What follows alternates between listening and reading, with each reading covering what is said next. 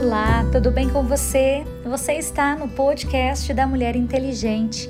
Eu, pastora Karina Tudela, e você na jornada da leitura bíblica diária.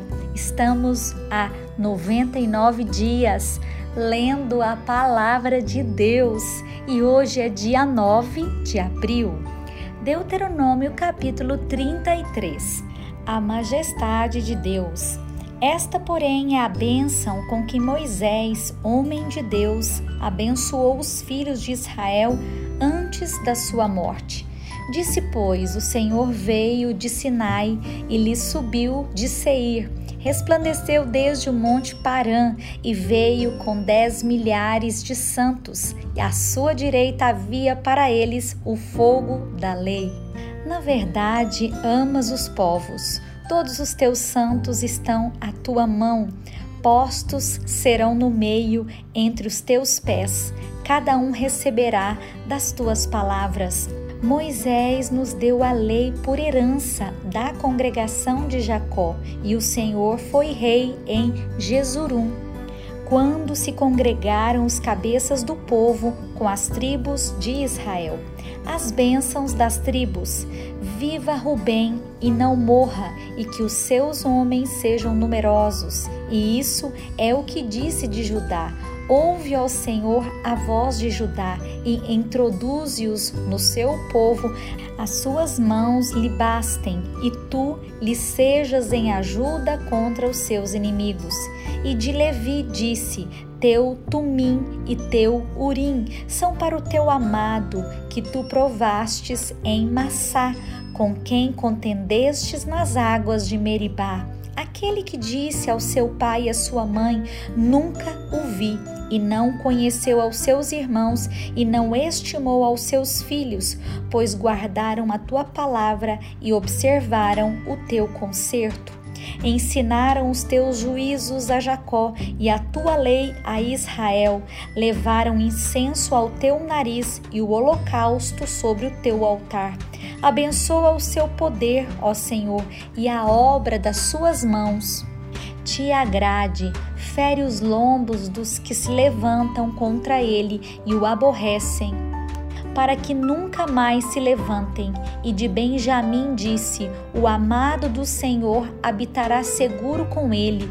Todo o dia do Senhor o protegerá e ele morará entre os seus ombros. E de José disse: Bendita do Senhor seja a sua terra, o que há de mais excelente nos céus, com o orvalho com que há no abismo que jaz abaixo e com as mais excelentes novidades do sol, e com as mais excelentes produções da lua, e com as mais excelentes dos montes antigos, e com os mais excelentes dos outeiros eternos, e com o mais excelente da terra, e com a sua plenitude, e com a benevolência daquele que habitava na sarça. A bênção venha sobre a cabeça de José e sobre o alto da cabeça do que foi separado de seus irmãos.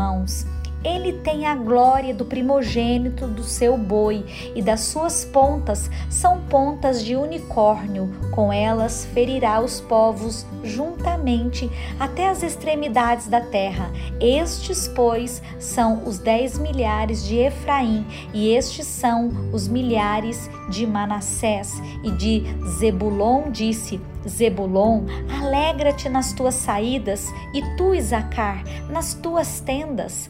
Eles chamarão os povos ao monte, ali oferecerão ofertas de justiça, porque chuparam a abundância dos mares e os tesouros escondidos na areia. E de Gade disse: Bendito aquele que dilatar a Gade, que habita como a leoa e despedaça o braço e o alto da cabeça, e se proveu da primeira parte, porquanto ali estava escondida a porção do legislador, e pelo que veio com os chefes do povo, executou a justiça do Senhor e os seus juízos para com Israel. E de Dan disse: Dan é leãozinho, saltará de Baçã.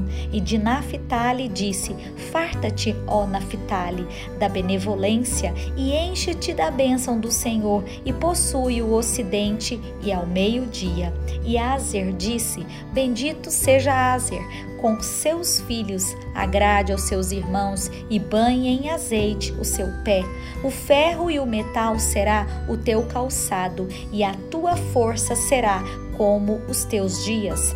Não há outro, ó Jerusalém, semelhante a Deus, que cavalga sobre os céus para a tua ajuda e com a sua alteza sobre as mais altas nuvens.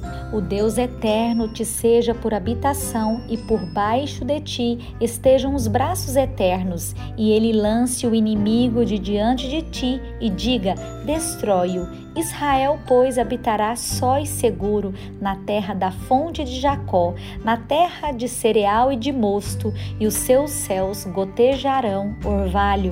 Bem-aventurado és tu, ó Israel, quem é como tu, um povo salvo pelo Senhor, o escudo do teu socorro e a espada da tua alteza, pelo que os teus inimigos te serão sujeitos e tu pisarás sobre as suas alturas.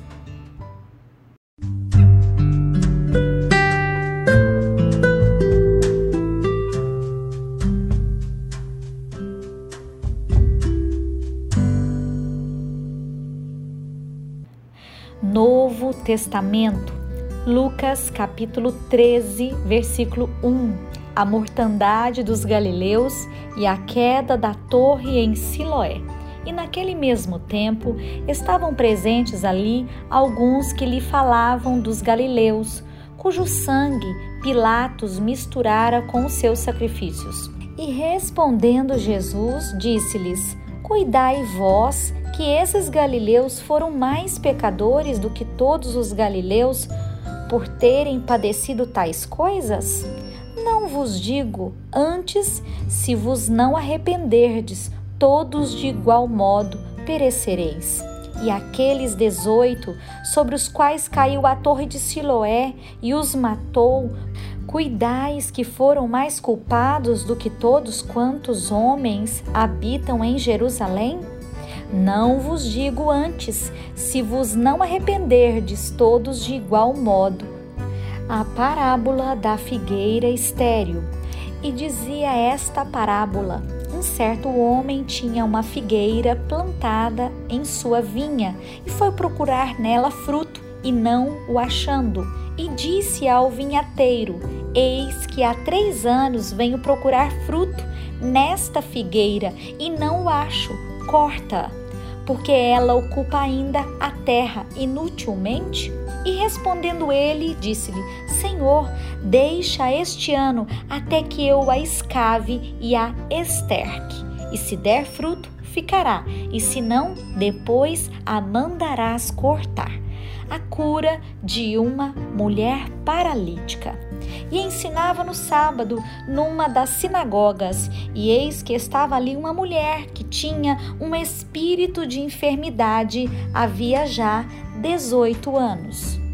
Andava curvada e não podia de modo algum endireitar-se. E vendo a Jesus, chamou-a a si e disse-lhe: Mulher, estás livre da tua enfermidade. E impôs as mãos sobre ela e logo se endireitou e glorificava a Deus. E tomando a palavra, o príncipe da sinagoga, indignado porque Jesus curava no sábado, disse à multidão: Seis dias há em que é mister trabalhar. Nestes, pois, vinde para verdes curados e não no dia de sábado. Respondeu-lhe, porém, o Senhor e disse: Hipócrita, no sábado não desprende da manjedoura cada um de vós o seu boi ou jumenta e não o leva a beber água?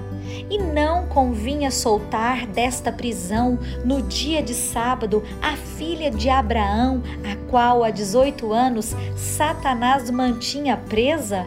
E dizendo ele isso, todos os seus adversários ficaram envergonhados e todo o povo se alegrava por todas as coisas gloriosas que eram feitas por ele as parábolas do grão de mostarda e do fermento. E dizia: A que é semelhante o reino de Deus e a que o compararei? É semelhante ao grão de mostarda que um homem tomando, lançou na sua horta, e cresceu, e fez-se grande árvore, e em seus ramos se aninharam as aves do céu. E disse outra vez: Aqui compararei o reino de Deus? É semelhante ao fermento que uma mulher, tomando-a, escondeu em três medidas de farinha, até que tudo levedou.